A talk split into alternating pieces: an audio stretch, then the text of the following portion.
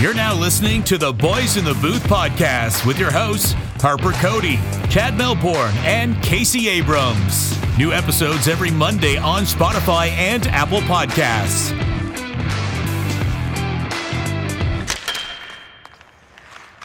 Good evening and welcome to episode eighty of the Boys in the Booth podcast. Harper Cody, Chad Melbourne, and Casey Abrams. As you heard in the intro from our good friend Mike Reed, uh, we are talking to each other post-trade deadline on uh, Monday, April twelfth. And uh, guys, how you doing?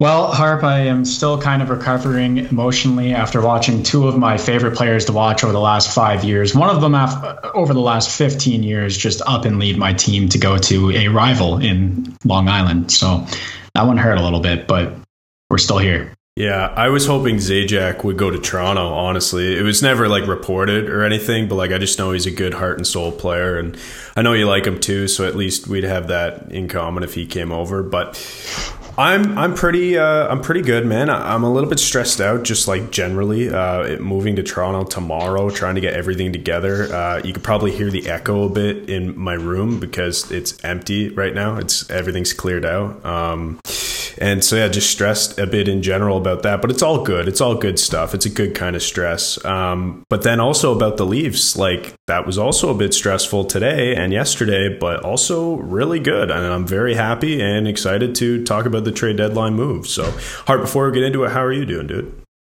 I'm good, and uh, as you guys know, uh, I did absolutely nothing today. Well, not absolutely nothing, but uh, I, I was working on uh, some uh, of our uh, N H L custom rosters. We'll get into that a little bit later in the episode, some changes that needed to be made uh, to those, obviously, uh, with the trade deadline and everything. But uh, today was just all about the deadline and research and uh, watching press conferences and just uh, consuming all of the trade action in uh, from today. So uh, it was a great day, and uh, let's get into it here, boys. So um, all right, so we're going to go over uh, the seven or eight big moves uh, leading up to the N H L trade deadline, and then a couple that happened uh, on the actual day. Uh, one winner and one loser each. We'll go into that as well. Uh, we'll talk a little bit about our N H L twenty-one custom rosters update. Uh, by the way, our new summer merch is available over at boys in the booth dot com. And uh, we've got a special guest joining us later on in the episode. Uh, we will leave that uh, for a little later on uh, as a surprise. So uh, let's get right into it now, boys. And uh, we'll start with the deals leading up to the deadline. Flowers are blooming, the grass is growing, and it's time to chop those weeds. Thanks to our sponsor Manscaped, you can trim your holes safely and efficiently. I'm talking about ball trimmers. Manscaped is the global leader in men's below-the-waist grooming, and they have an exclusive offer for our audience only. Use the code B I T B twenty to get twenty percent off plus free shipping at manscaped dot com. Join the two million other men who trust Manscaped. They are here to make sure you're trimmed and smelling nice. After all, it is time for some spring cleaning. Spring has sprung, and Manscaped has the best tools for the job to get you ready. I know I'll be using my Manscaped Lawnmower three point oh this spring. Manscaped are the global leaders in men's below-the-waist grooming and have forever changed the grooming game with their amazing products. They're here to help you with your above-the-waist tools too. Have you heard of the Weed Whacker? The nose and ear hair trimmer provides proprietary skin-safe technology with which helps prevent nicks, snags, and tugs on those delicate holes. No more gross nose hairs flying in the wind. The premium Manscaped Weed Whacker uses a nine thousand R P M motor powered by a three hundred sixty degree rotary dual blade system. Manscaped is making whacking your weeds a time to look forward to, delivering maximum confidence when providing hygiene. Speaking of incredible hygiene, Manscaped has formulations to keep you fresh and ready for everything that comes your way all day. The Crop Preserver is an anti-chafing ball deodorant and moisturizer. It's starting to get hot outside, and so it's crucial to keep your balls from sticking to your leg. B S T L is the legit worst thing ever. You'll also find the Crop Reviver spray-on toner for your balls, which will keep you smelling fresh down there. Just tastes like spring flowers. And speaking of smelling fresh, complete your grooming game this spring with the new refined cologne signature scent by Manscaped. This stuff is legit and will have you smelling like royalty. The cologne is light, approachable, and gentlemanly in all the right ways. You'll be the talk of the next quarantine hang. Do yourself a favor and always use the right tools for the job. Get twenty percent off plus free shipping with the code B I T B twenty at manscaped dot com.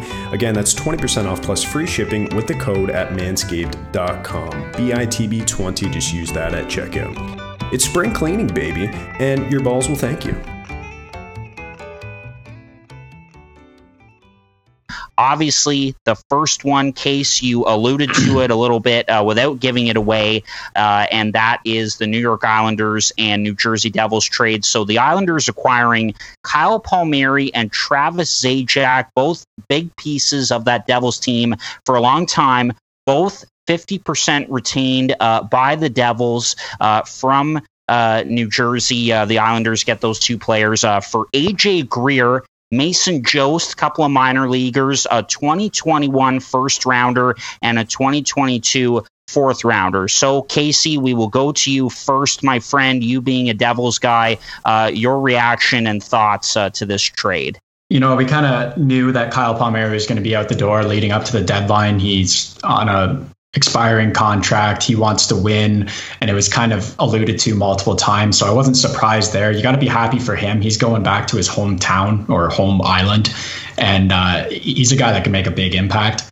I think what we got in return for the two guys is pretty decent, considering they're both rentals, and one of them is thirty-five years old. The first round pick, I'll take that any day, even if it's going to be the thirty-first pick.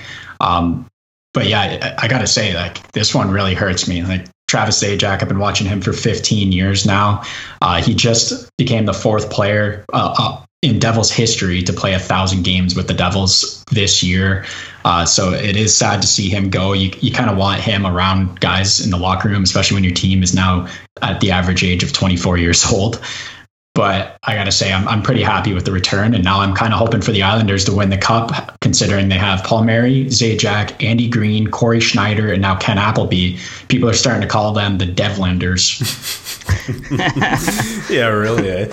Uh, yeah, my thoughts on the trade, like Kyle Palmieri having a down year, but that guy can score. He's got a lethal shot. Like, we know this. And going to a team like the Islanders, who kind of lack that, you know, guy who can just stand there and shoot the puck. Like, if if he can play on a line with Barzal, I don't know where he's going to fit into the lineup, but that would just be phenomenal to have Barzal passing him the puck to to score. And then Zajac, a nice a nice depth piece, you know, like a third or fourth liner, depending what they want to do. Like, we always talk about the Islanders; they have the highest paid bottom six in the N H L. I mean, Vancouver's trying to take a run at that number, but uh, but yeah, I, I I like the deal. It does kind of suck, Case, you see one of your favorite players go, but I I mean, the Islanders are an absolute wagon now with these two pieces, and uh, you've got to be at least happy with the return. You know, guys on expiring yeah. deals, guys who are old. Like, it is what it is, right? Two teams in different situations. One is competing for a cup, and the other is going through a rebuild. Yeah. So, and, and talk about two guys that fit the system so well there yeah. in, in the island. And and again, Lou Lamoriello. Let's talk more about the Devils being in the island. So, yeah, really, yeah. that is true.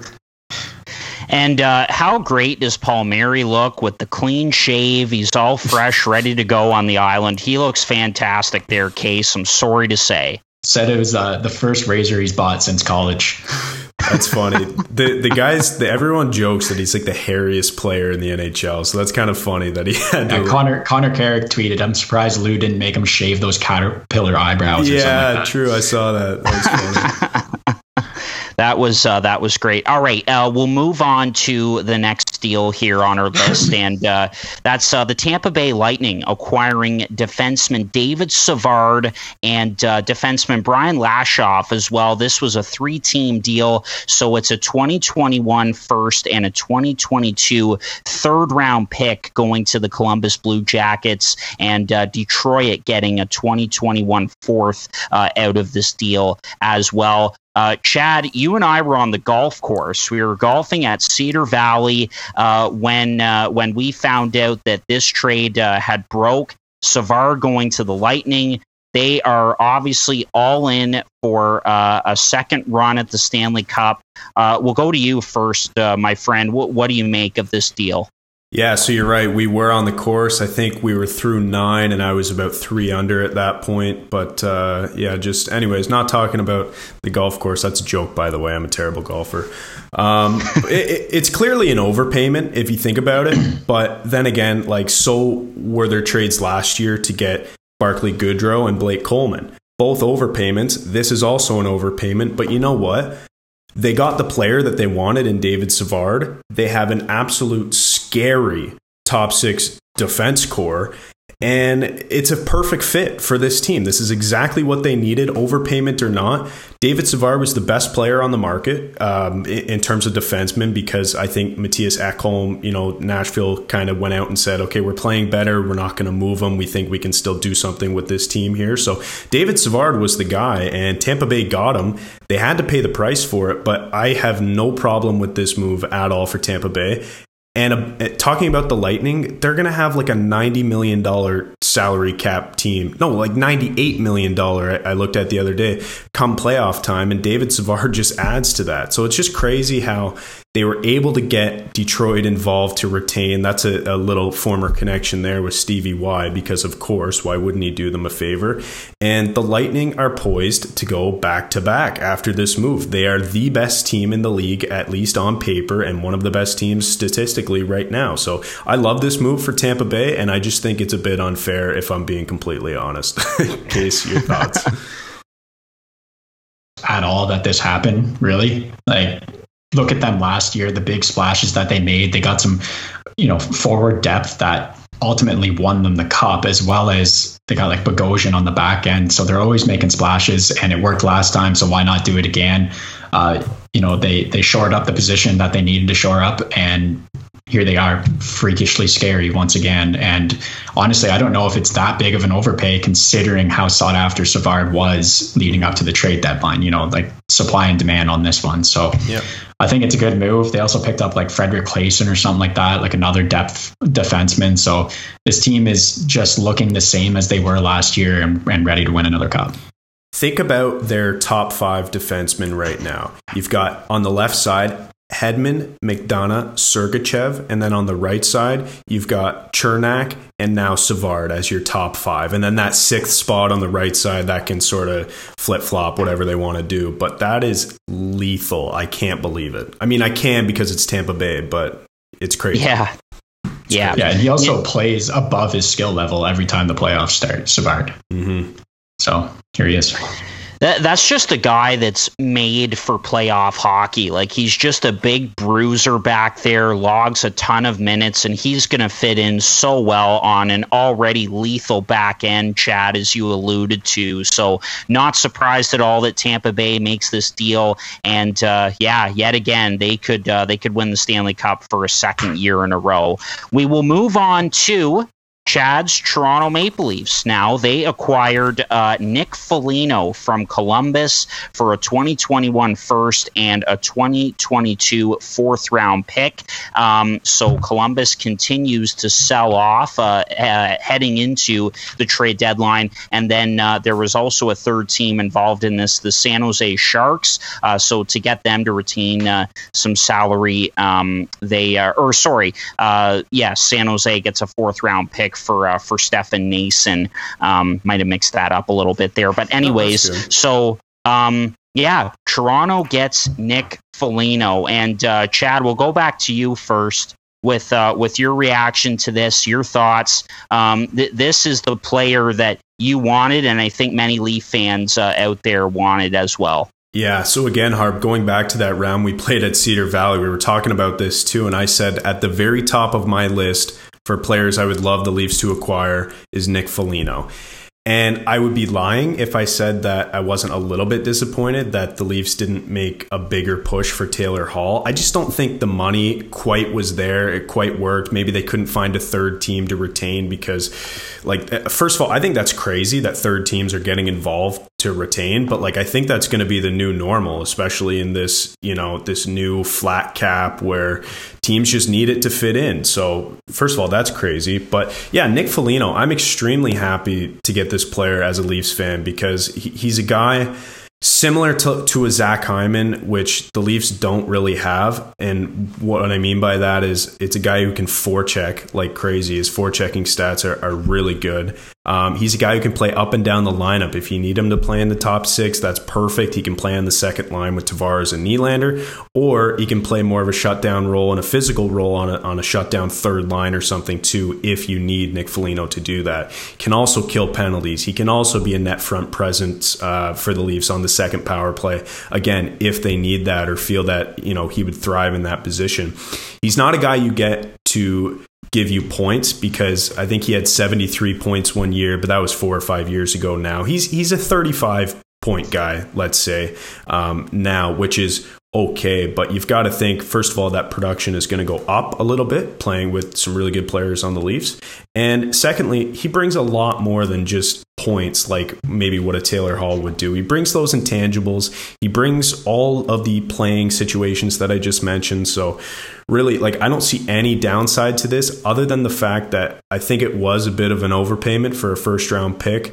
But at the same time, just like I said for Tampa Bay, they got the player that they wanted, and if the market was set, the market was set, and they just had to pay for it. So at the end of the day, if this makes the team better, which I think it definitely does, I cannot find any bone in my body that is upset about this trade.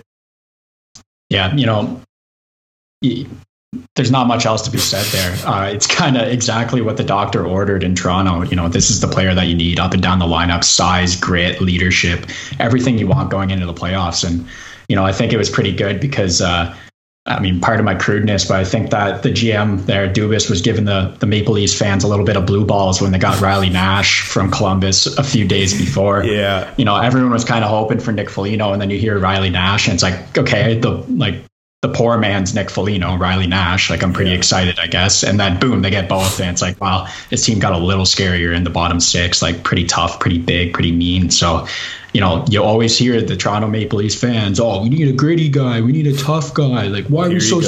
soft in the playoffs? Well, here you go. This is exactly what you needed. I agree, though. Um, definitely an overpay. That's a, that's a lot to send to Columbus. Um, and I bet you they're licking their chops right now. But yeah. Yeah. I mean, like I said, the overpayment, yes, compared especially to when you see Taylor Hall goes for a second. That's just, it's crazy to think about it like that. But like I said, at the end of the day, like, they made the money work. They had another team involved, and it just kind of, everything fell into place. They got the player they wanted, and I'm beyond excited. And for people, for Leafs fans who are disappointed about not getting a, a scorer in the top six, um, you're going to love this guy. You are going to love Nick Foligno. Like I said, the forechecking, that's what you're going to notice right away. Like, he is a, he's a strong player on the puck, and he's going to be a great Leaf. His dad played for the Leafs too, little connection, wore number seventy-one for the Leafs, him and David Clarkson, the only ones to wear number seventy-one. Uh, so I think Nick Foligno will also wear number seventy-one, not confirmed, but that's pretty cool. And uh, yeah, just overall, I, I'm ecstatic about, about this trade.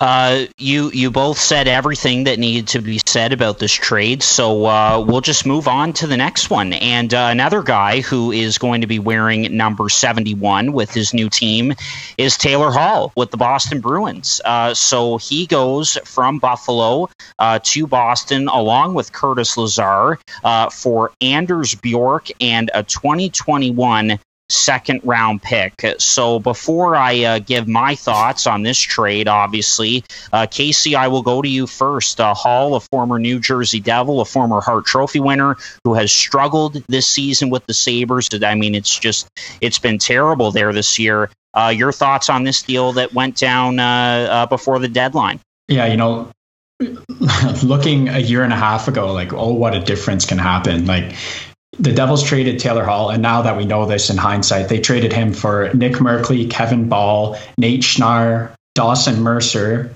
and now Jonas Siegenthaler. That was the trade for Taylor Hall, realistically. Mm-hmm. So to to see that return, and then two or a year and a half later, you're, you're getting a second round pick and and Andreas or Anders Bjork, Bjork, can't say his name, but definitely like the player. I think he's a pretty good young, like, gritty guy who can put the puck in the net every once in a while, just from watching him in Boston. But um, yeah, a, a second round pick feels pretty low for Taylor Hall, but I think that's kind of what everyone was expecting leading up to this. The only thing that I have a hard time with is seeing what some of the other guys in the league were going for. And then Taylor Hall gets a second round pick. That one's a little confusing to me. So I think Boston's going to be really happy. And I know that I've already had a couple Boston fans reach out to me, just blown away that, that they were able to get him for this. I just, I just can't believe it. It's insane to me to think that the Bruins can add to their already lethal offense with a guy like Taylor Hall for just a second round pick. And they also get the depth of Curtis Lazar too, who is like, that's not a knock at Lazar. Like, he's a good player to be involved in this trade. Like, I think he was more of a significant piece than we might be thinking, because like, that's Boston hockey. Like, they need the players, they need the depth, and, and he adds to that too. So Taylor Hall for a second, it's just unbelievable that that team is going to be good. Um, when, when we talked about them at the start of the season, I didn't think they'd be that good. They're still, I think, hovering around fourth place, maybe making the playoffs. But I think this pushes them over the edge. They're going to be another good playoff team. They're going to be tough to beat in the playoffs. So Taylor Hall, I will say this, is he's not the player that he was when he won the Hart Trophy, obviously. But he's also much better than the player we saw this year, who has two goals through like thirty whatever games with the Sabres. So you're going to get a Taylor Hall in between there. And I think no matter where on that spectrum, you're getting a pretty good damn player for a second round yeah, pick. Yeah, for sure. Talk about like a great second line player on this team now. Yeah. And they really needed to follow up with this trade, because they may have made the worst trade in the whole thing uh, day earlier. Spending a third round pick on Mike Riley. Like, yeah. Well, you, you know what? You know what? I like, I wasn't worried about that trade, because Montour went the day before, or maybe it was the same day, for a third round pick as well. And it's like, who'd you rather have, Montour or Riley? Like, I think they're comparable. So I think that kind of set the market. I don't know. I'd take Montour one hundred times out of one hundred in that. That's I, it's it's interesting you mention that too, Case. Personally, I, I mean, I, I think it's a good deal for Boston, giving up a third for Riley. Riley was having a very good season with the Ottawa Senators, nineteen assists. That's a career high for him. Um, so I have no problem with that. He's also but like I, a minus twenty-eight or something like that. Like he he's getting points, but he's maybe the worst defender on the Ottawa Senators, and you're spending a third round pick. Let's talk about other third round picks that dished out, especially twenty-two uh, third round picks. Let's talk about Dmitry Kulikov. Let's talk about David Riddick. Like, That's there's hilarious. Some good players you're getting for a third round pick. And then you get Mike Riley, who's like, you know, one of the worst defensemen on the Ottawa Senator. Like, that's, but at the same time, it's a need for the team, right? Like, they don't have great defensive depth in Boston. We've talked about that before. Like, after their losses this year, you know, with Chara going out the window and Krug, like, they don't have great depth. So this is a move that, like, personally, I really like, and maybe he's not quite worth a third, but I think a fourth for sure. And he's right in and around that range. So if you want the player, maybe overpay a bit. I don't mind Mike Riley. I was actually hoping that the Leafs would take a flyer on him, you know, just get maybe like a, a fourth or something at him. But you guys haven't watched enough Sens games. Like, I would take Braden Coburg, who went for a seventh round pick, over Mike Riley. Yeah, I guess personal preference, team fit, all of that, things to consider. But yeah.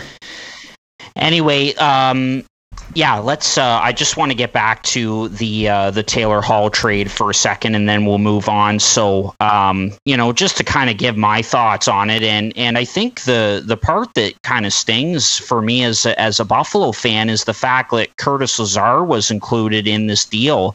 Um, you know, to to fetch the the second rounder and and Anders Bjork, and the Sabres retained fifty percent of of Hall's salary. Um, on top of it. And, you know, Lazar was just one of those kind of uh, heart and soul guys, really popular in the dressing room. He has another year left at eight hundred thousand dollars, a really good cap hit too.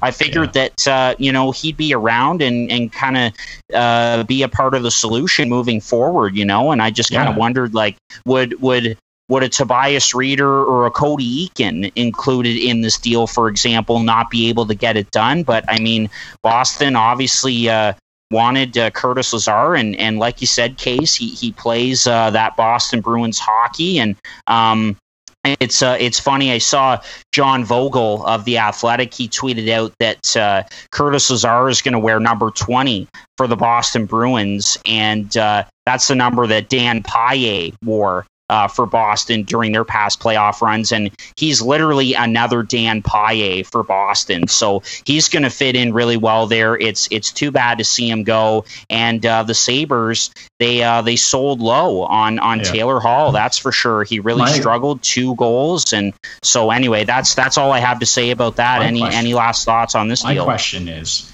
how is Jeff Skinner going to score now without Curtis Lazar? Oh my God, that's funny. Well, uh, Chad, you will like this that I'm saying this now. There is no excuse not to put Jeff Skinner in the top six. Well, on yeah, Buffalo you're, Sabres. You're running out of players. You don't really have many left. So, yeah, he has to play because he's a body. Um, what I have to say about this trade before we before we wrap up, move on to the next one, is that the Sabres here, like, you can you can say all you want about, you know, they didn't get enough value, because I think we all agree that it's they probably could have gotten something more for Taylor Hall. Like, it's Taylor fucking Hall. You know what I mean? Second round pick. Like, yeah. It's still not bad, but Kevin Adams should have probably gotten a first. What I'll say is that they were kind of handcuffed. Like, what can you really do? Everybody knew that Taylor Hall wanted to leave. They had zero leverage in this deal. He's a U F A. Like, the only leverage they had, I guess, was the fact that he was under contract with the Sabres and that they could retain, um, and maybe that increases the value a bit. But they were just handcuffed, man. So it's kind of it's kind of tough to to put it all on Kevin Adams and company and say, you know, they should have got more, because yes, I do agree, but at the same time, like I said, they're kind of in a position where they couldn't really do much. I, I agree with that, and uh, you know I I obviously I, I saw the trade happen. Uh, you know, woke up to it. Uh, it. It happened late last night, and uh, um, you know w- was obviously uh, not too thrilled with the return. But uh, but yeah, it just the Sabres and, and Kevin Adams were definitely handcuffed here, like you said, Chad. The player in this situation had all the leverage. He waived his no move clause to go to the Boston Bruins. He made it very clear that he wanted to be a Bruin. And uh, just a little bit on Anders Bjork. I mean, he's uh, he's got two more years left at a good cap hit, one point six million dollars, and I think uh, you know a, a twenty-four year old winger who uh, just needs a fresh start. And uh, I didn't know this, but um, Don Granato knows him from U S A Hockey, and uh, he was a teammate of Jack Eichels uh, back in twenty thirteen with uh, the U S National Development Program. So anyways, it's another young player uh, added into the Sabre system, and uh, we will we will see how it plays out. I think they've got ten picks now in the upcoming draft, so uh, uh, that is good for for the franchise. So um, anyways, uh, we will move on to uh, this deal now. So uh, the uh, the Pittsburgh Penguins, who have really turned it around under Uh, the new regime of Brian Burke and Ron Hextall, and they acquire a player that Hextall knows very well. Jeff Carter goes to Pittsburgh from the L A Kings for a conditional uh, twenty twenty third rounder and a conditional twenty twenty-three fourth round pick. Well, guys, uh, here we go again with the Pittsburgh Penguins. They've been able to turn things around. Um, Brian Burke said that, uh, you know, going into his job as president of hockey ops, that, you know, look, we have work to do. We're we're capped out and we don't have many picks. Well, they give uh, a couple of picks to the L A Kings for, for Jeff Carter here. And clearly, um, the uh, the new regime in Pittsburgh and ownership and, and the team, They uh, they want to try and go on another one uh, another run, excuse me. So uh, what do we make of this deal? Uh, Chad, we'll we'll go to you first. Well, it's the Pittsburgh Flyers at this point. You want to talk about the New York Devils or whatever you said earlier, Case, because you've got Ron Hextall and then obviously Jeff Carter now. So there you go. But uh, I don't really know about this trade. I have not watched Jeff Carter play a game in, in like years. I like, is he still good? I don't know. So I guess we'll have to see how he fits into this team. again, this is another G M in, in this group here, I, Hextall and, and Burke together, I guess you could say, this new management group, that are kind of handcuffed because you're right, Harp, you said they don't have the picks. Um, they still have two of the best players in the N H L. I guess you can still put them into that category, and Crosby and, and Malkin, and they've also got Gensel, and you know their goalies have been better since we made that episode about them. They probably listened to it, that's why. But they've got this group who, like, they have to compete now or else. And so that kind of handcuffed the G M in, in Ron Hextall a bit. So I guess this move makes sense. But like I said off the top, like, I don't even know, like, if Jeff Carter is still a good player. So maybe you guys know more about it. Watch more L A games. You could you could fill me in.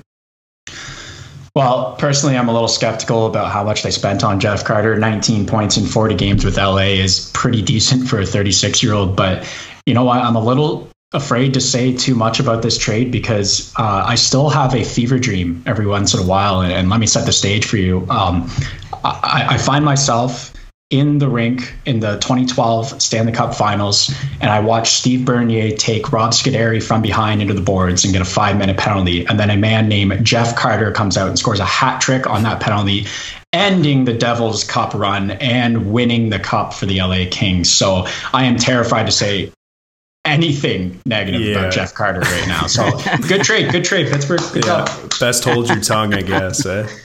That's funny. Harp, what are your thoughts on this trade, man? I wasn't sure what to make of it, if I'm being completely honest. You know what? Uh, I think Case kind of said it right there. Like, uh, I mean, by the way, great memory, great little uh, uh, plug on just, you know, Jeff Carter. I mean, he's he's an uh, uh, an accomplished veteran in the league and has had a ton of uh, of success in, in Philly and L A. But, uh, you know, I, I think maybe a third round pick could have got this done. And, and Carter will come in and and be a a third line center on the Penguins. Uh, that's that's expected. That's kind of what they were looking for. And um, I, I think it was uh, Jeff Merrick who mentioned, you know, maybe a guy like Cody Eakin as a fit for, for Pittsburgh. So they were they were definitely looking for a third line center. That was their goal. And uh, yeah, I, I don't know what else to say. It's uh, it's, um, you know, it, a chance for Carter to uh, to play some playoff hockey. I don't necessarily see Pittsburgh going on another run, but uh, they're clearly going to try under the new regime. And uh, Carter is experienced, and he's got that uh, that high character, those leadership qualities like a Nick Foligno that we talked about earlier. And so um, maybe a bit much by Pittsburgh, but uh, definitely will, will fit well in a bottom six role on this team, I think. Yeah, for sure. All right, so uh, that is uh, all of the big deals um, uh, leading up to the N H L trade deadline. And uh, we've got three more here that happened on deadline day. And, uh, you know, it was mostly quiet. I think, you know, maybe uh, fourteen, fifteen, sixteen trades. And, and, and you know, that, that sounds like a lot, and it is. But um, there were a lot of, of minor deals, as you guys saw, uh, right? And um, for, for our listeners as well, you can head over to T S N dot C A, check out the trade tracker there to get caught up on all the trades. Uh, but, yeah, here we go. Three big deals on deadline day, and we'll start with uh, another contending team making a move, and uh, this is uh, the, Vegas, uh, the Vegas Golden Knights. They acquired Matthias Janmark and a fifth-round pick in twenty twenty-two from the Chicago Blackhawks for a twenty twenty-one second-rounder and a third in twenty twenty-two. Case, I really like this deal for both sides, but in particular for the Vegas Golden Knights. They're clearly a contender. Janmark, ten goals, nineteen points, having a very good season. What are your thoughts on this trade? Yeah, we've seen Janmark kind of put it all together this year with uh, when playing with Patty Kane and, and DePrinket. And I've really enjoyed watching him play there in Chicago. And, you know, I think Chicago, even though they've had a surprisingly good season, starting to realize that it's time for the rebuild. So I think both teams kind of win in this deal in the end. And it's the exact type of player you expect to be on the Vegas Golden Knights. So yeah, one hundred percent. I had the same reaction. Like, I saw this trade and I thought to myself, yeah, makes sense. Vegas is a wagon. Like, that's, it is what it is. Like, they're going to be good. it, I think it works for both sides. Yeah, Mark's having a great year. Might as well capitalize on that, sell a bit high, maybe even. And uh, Vegas gets a hell of a player. So, yeah, I think it's it's a good deal for both sides. And like I said, Vegas is going to be scary in the playoffs, like always. Vegas just has a bunch of these guys in their bottom six who are just super underrated and super tough to play against. And yeah, you can go ahead and and add uh, Janmark to that list. And uh, I was watching uh, them and and and Arizona uh, the other night, and Thomas Nosek was the one who who got the late third period goal to put them up one nothing, and then they eventually won the hockey game. And look at guys like him and Will Carrier, Ryan Reeves, obviously, just guys in the bottom six, really hard to play against. And now they add Matthias Janmark into that mix. So a great move uh, for the Vegas Golden Knights, who definitely could could win their first Stanley Cup in franchise history this year. So um, we'll move on to uh, another big deal from deadline day. So Sam Bennett, it was rumored that uh, he wanted out of Calgary. He uh, wasn't really fitting in there, wanted to change of scenery. Uh, the coaching change happens. Uh, Jeff Ward goes out. Daryl Sutter goes in. And uh, it looked like Bennett was uh, kind of getting his confidence back, getting his uh, established role back on the Calgary Flames. Um, but it didn't last very long. And uh, the Flames have definitely struggled and uh, have really slipped out of the playoff race in the North Division here. Uh, so this is after dealing David Riddick to the Toronto Maple Leafs for a third round pick, of course. Uh, they send Sam Bennett and a twenty twenty-two sixth rounder to the Florida Panthers uh, for a prospect, uh, Heineman, uh, and a twenty twenty-two second rounder. This is great return for the Calgary Flames. Uh, Chad, we'll get your thoughts on uh, on this deal. Sam Bennett going to Florida. First of all, I don't think Sam Bennett is worth a second-round pick, and I guess you throw in the other pick and the prospect, it kind of, you know, like evens it out a bit. But I think it's great return for Calgary. Clearly, they've wanted to trade this player for a long time. The last two or three deadlines, his name has came up as a guy who might want out of Calgary. And, you know, here we go. We get to see Sam Bennett on a different team. Probably will play some more minutes and we'll see what he can do. You know, like he, he had a really good playoff last year for, for the Flames, or it was either last year or two years ago that he really broke out, and, and you kind of thought to yourself, okay, who is this player? Like, who is Sam Bennett? But he's been very average in the regular season always. And so we'll see. Florida is going to be good, surprisingly, um, to most people, to me for sure, at the start of the year. Not to Casey. Shut up. Don't want to hear it. But uh, but yeah, so so we'll see. I, I'm excited to see this. I, I'm kind of surprised still that Florida is doing so well, but they're all in. They're stocked up and uh, and they're ready to play. So yeah, I, I think it's a good deal. I think it's a great return for Calgary, especially given the fact that the player wanted out and that the team has been actively shopping him for like two years. So yeah, and so this trade is the type of trade that I talk about where you don't want to get into comparisons on the trade deadline, because let's bring it back to the Taylor Hall trade. Yeah. like, yeah. Virtually, Calgary got two second round picks for Sam Bennett and a sixth, whereas Buffalo got one second round pick for Taylor Hall and Curtis Lazar. Yeah. Like, this is that's kind of crazy to me when you're doing the comparisons. Like, Heineman was a second round pick last year. So let's call him a second yep. round. Yeah. Call spade a spade. So two second round picks for Sam Bennett and a sixth compared to Taylor Hall's trade. Just mind blowing. Like, I think that's an overpay again, but you know, Florida is showing up, showing that they're the real deal. They're showing their players that they're committed to them and that they want to make a push here. Finally, you've heard the players say that before, that they don't think that their team's serious enough about winning. Well, here you go. It's, they're getting a role player that's going to play well in the playoffs for them and play that type of role that they need. So everyone's spending high, but it's for for the right reasons. And again, you, you bring the comparisons into this, and I think that this trade is crazy compared to Taylor Hall's. Yeah. It, uh, Yeah, it's uh, sorry, Chad, it, uh, just to jump in here, it's a good point case. And, you know, I just looked up uh, Anders Bjork when he was drafted. And so when you factor in uh, uh, the comparison, like you said, um, yeah, Calgary gets uh, two second rounders, essentially. And uh, uh, Buffalo gets a second and a fifth rounder. Uh, Bjork was drafted in the fifth round back in twenty fourteen yeah, by the Bruins. I forgot to mention him, yeah. But that's, yeah, for right. for Hall and, and Lazar. So uh, there you go. Not good to make comparisons, but uh, it's a bit of an ugly one. That's yeah. for sure. Well, so. it just it just going back to the deal itself, like the overpayment, again, we've said uh, multiple times, like if the player is the right fit. And I don't think there was a bidding war, but maybe that could come into play. And but if you really want the player and you're Florida and you want to send a message to your players, like Case was saying, that like, hey, like we're all in. We we know you guys are playing well. We're going to reward you with some upgrades. Like you have to overspend. That's just kind of how it works. And so they definitely did. It was an overpayment, but so was the Nick Foligno trade, and so was the David Savard trade, and, and a few others. So it is what it is. You know, they got their player, and now let's see what the Florida Panthers can do.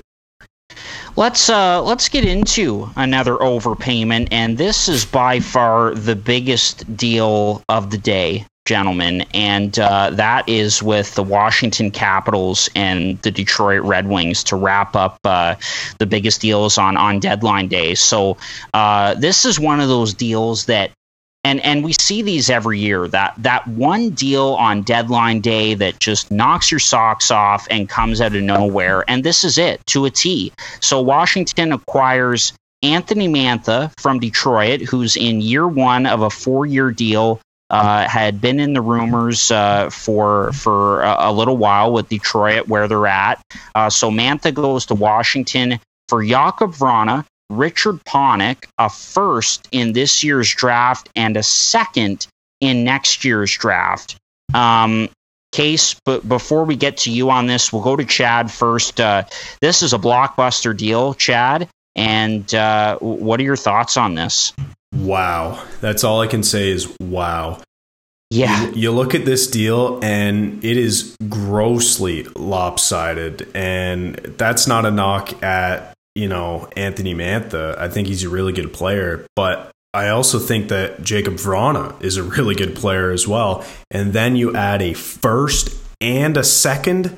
This is just ridiculous. Talk about one of the best, if not the best, general manager in the league and Stevie Yzerman. This is crazy. The return for a player who, like, it's not like they were actively shopping Mantha, and it's not like they needed to get rid of him either. Maybe he just got a call and thought, okay, how how much interest can I drum up? What player can I get in return? Like, I think they made out like gangbusters in Detroit. And this deal is an absolute steal for this team. Case, thoughts? Stevie Y is a wizard. God, that's it. Simple. Like this is this trade is so confusing to me. You know, I, yeah. I was trying to make some excuses when I first saw it. I was like, okay, well, they put up similar production. Maybe, maybe it's because they play a, a different style of game. Well, I don't think that the Washington Capitals need to get any bigger and heavier. That's what that team is. So they pull in a six foot five, two hundred thirty-five pound Anthony Mantha, ship out one of their fastest players in Vrana and a pan- panic or Panik rather. He is just like such a great character guy who's played well for them in the past. And then I'm like, okay, maybe it's a, a salary thing. Like, oh, Vrana's on a uh, contract that's done at the end of this year. Maybe they wouldn't be able to sign him. Well, you're bringing in Mantha, who makes five point seven, and you're sell- selling Panik, who's two point five. You- you're telling me that you can't get Vrana for around six million dollars next year yeah. on a contract. So that one's a little confusing to me. And, and then I, I just look at this trade and I say to myself, I'd make the argument that I don't know if I would have traded Vrana for Anthony Mantha one for one. One for one, eh? I don't know if I would have done that. Maybe I would have, like, and I don't know. I, I would assume that if that trade were to happen, just from looking at this, like a trade that makes sense to me is Vrana and a third for Anthony Mantha. And now we're throwing in Panik, we're throwing in a first, and we're throwing in a second. Oh, it's just mind blowing. Vrana was my favorite player on the Capitals. I think he's so good. So, you know, I hope. Sorry. Thanks, Siri. Yeah, Siri, Siri chime in. Siri's mind blown as well. No, I was hoping, you know, maybe we're going to see a pretty sweet connection with uh, Philip Zadina and Vrana, I guess. But that's the only thing good coming out of this trade. Like, do you guys know offhand what the age difference is between Vrana and Mantha? Because maybe that was a factor.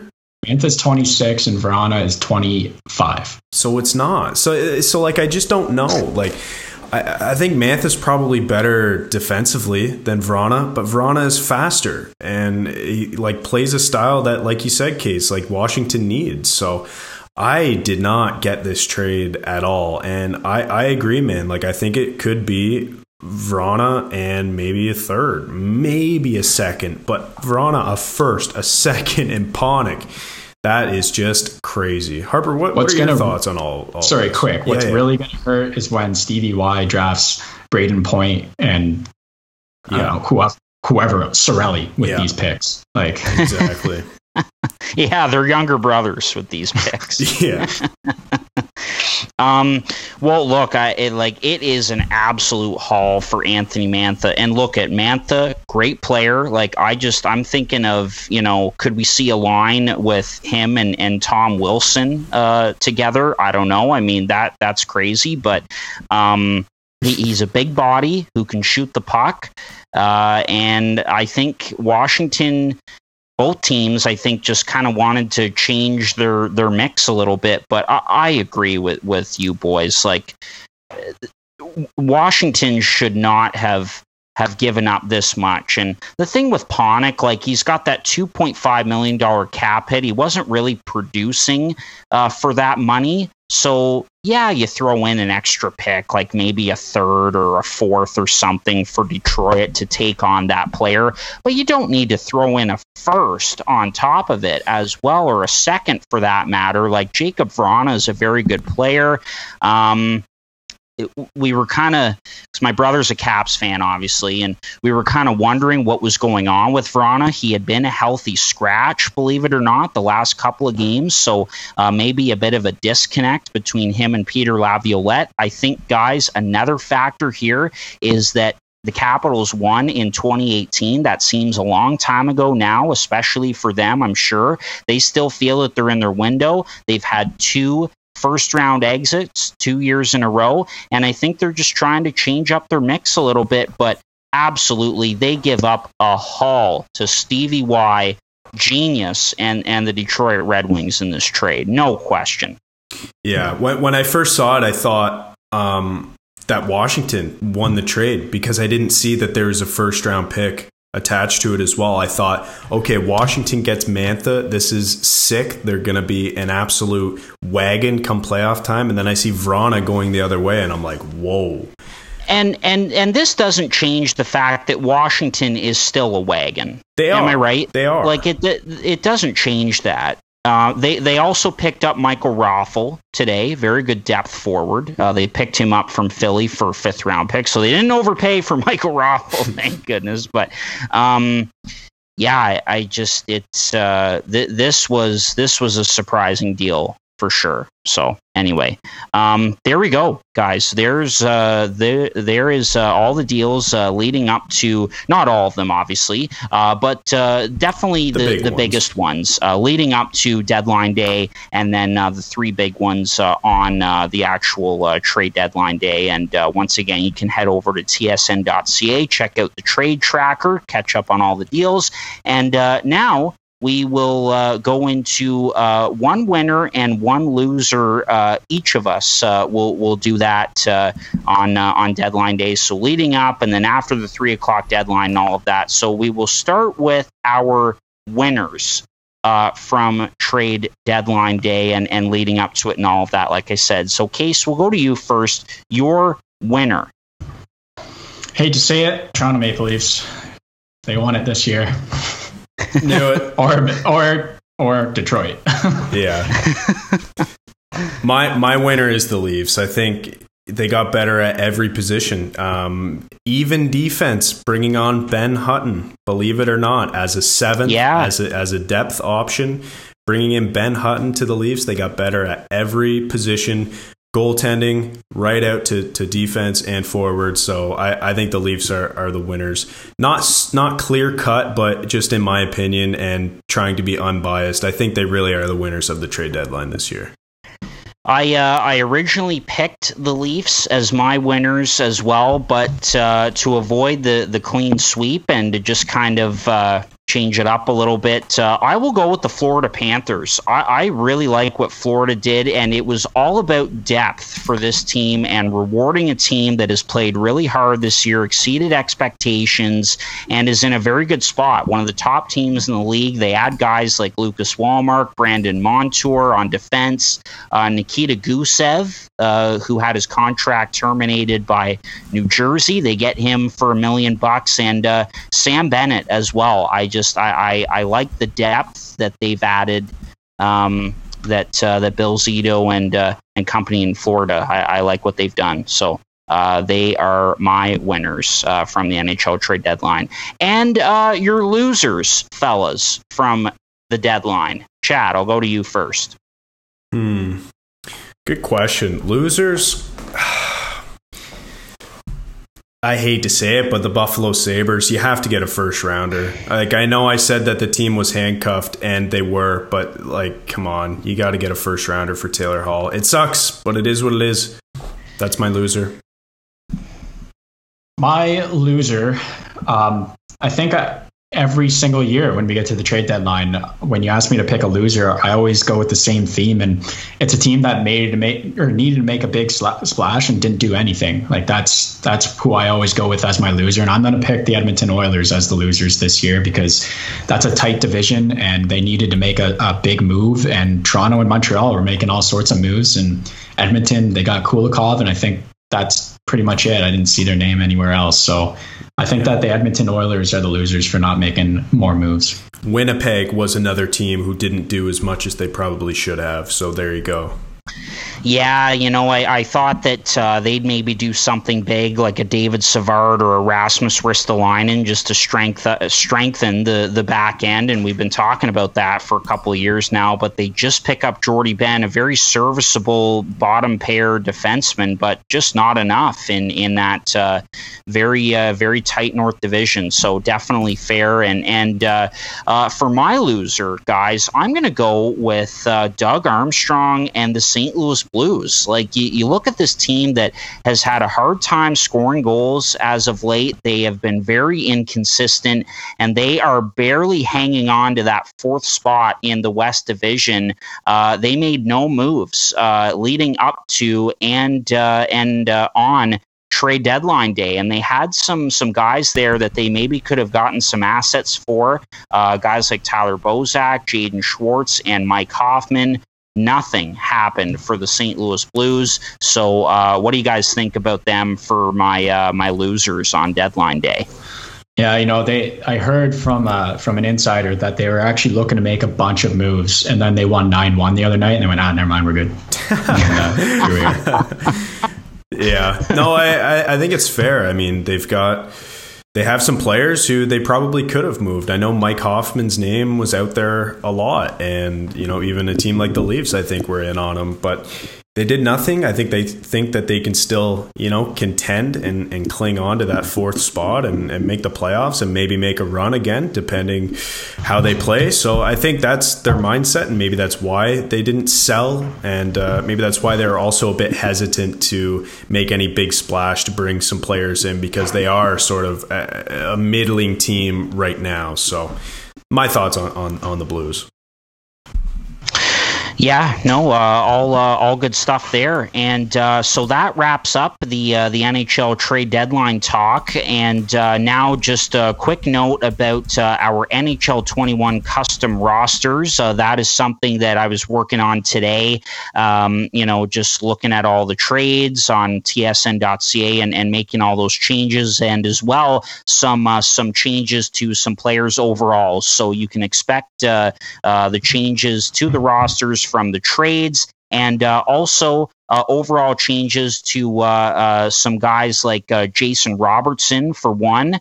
Um, he goes up from mid-seventies to an eighty-one overall. Definitely uh, a, a good player for the Dallas Stars, third in rookie scoring. And then other guys getting bumped up as well, like uh, Curtis Gabriel, going up from a seventy to a seventy-seven on the San Jose Sharks, and Ross Colton uh, going up from a seventy-three to a seventy-seven on the Tampa Bay Lightning. So we will be rolling out uh, our updated N H L twenty-one custom rosters very shortly uh, on our website, boys in the booth dot com. And uh, coming up now to wrap up the podcast, uh, we have uh, a, a long-awaited guest on Boys in the Booth, and that is Ian Mendez from The Athletic.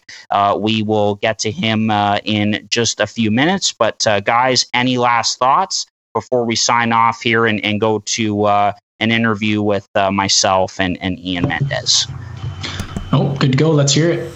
Yeah, uh, hopefully soon we can get uh, a full-length episode with Ian, and we can get, you know, a, a full type of interview. This is just a short little segment uh, between him and Harper, you know, chatting about the trade deadline, mostly about the Sens, I believe, and the Leafs as well. So um, it should be good, but like I said, hopefully in the future we can get him on for a full-length episode. And Ian, if you're listening to this, that would be fantastic. Thanks so much for listening to episode eighty. Here is an interview with Ian Mendez on the Voice in the Booth podcast.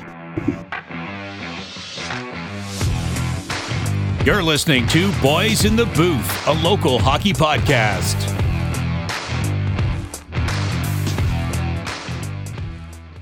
Joining us now uh, from The Athletic is Ian Mendez. Uh, Ian, it's uh, certainly been a while. A lot has happened. Uh, how are you? Thanks for doing this. Hey, listen, it's uh, great to be back with you, Harper. I always loved uh, doing the hits when I was with uh, twelve hundred uh, with you. So great to uh, great to be back here doing uh, doing this hit again.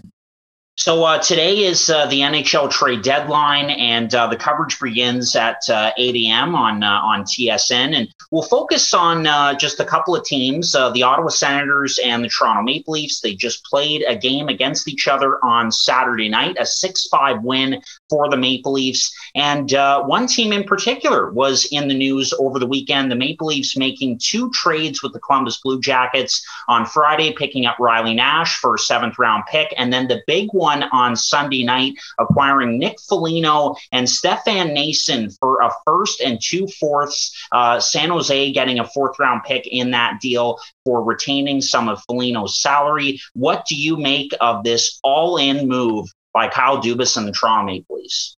Well, I'll tell you, Harper, it's, uh, it's exactly what they needed. I think uh, there was some talk that maybe Toronto needed a um, a top six forward. Maybe they were going to go uh, looking at Taylor Hall. I never thought that was a good fit. I think they have enough skill. What they don't have is enough of these sort of blue collar, sandpaper, gritty type of guys, which is exactly what uh, you know Nick Foligno is. And he's you know he's thirty-three years old, uh, Harper, but he comes in uh, with with a great uh, reputation. And I think what he can do for Toronto is what uh, guys like Blake Coleman and and um, and Goudreau did for Tampa last year, which was Tampa didn't need more skill. They just needed some depth in the bottom six. And it's a steep price to pay, though, right? You're giving up a first-round pick, uh, essentially for a thirty-three-year-old veteran who's uh, going to be a free agent. But I like the move. Nick's got uh, wonderful family connections with the Maple Leafs. His dad played there in the early nineties. Um, I think it's a great move. It's a great fit. And um, I don't know that Toronto needs to do anything else more, uh, you know, significant here on uh, on trade deadline day. Uh, once again, Ian Mendez from The Athletic joining us, and uh, we'll move to the Ottawa Senators now, Ian, a team that you follow and cover very closely, of course, and uh, they they made their last move a couple of weeks ago, uh, sending Christian Willanen, a young defenseman, to the L A Kings for forward Mike Amadio, and uh, on Friday in your piece over at the athletic dot com, you wrote that uh, his arrival has affected Chris Tierney's place on this team, and that's someone who could be moved uh, today uh, during the deadline. Uh, where could you see uh, Tierney ending up possibly? Yeah, it's it's interesting, Harper. You know, if you had told me two weeks ago that Chris Tierney would be on the trade kind of radar, I would have said, I don't see it. He's got another year left left on his deal. But I, I'll tell you, he there's a couple of uh, moments where he wasn't um, – you know, playing center. They've got a young kid named Shane Pinto who's about to come in and play games next week.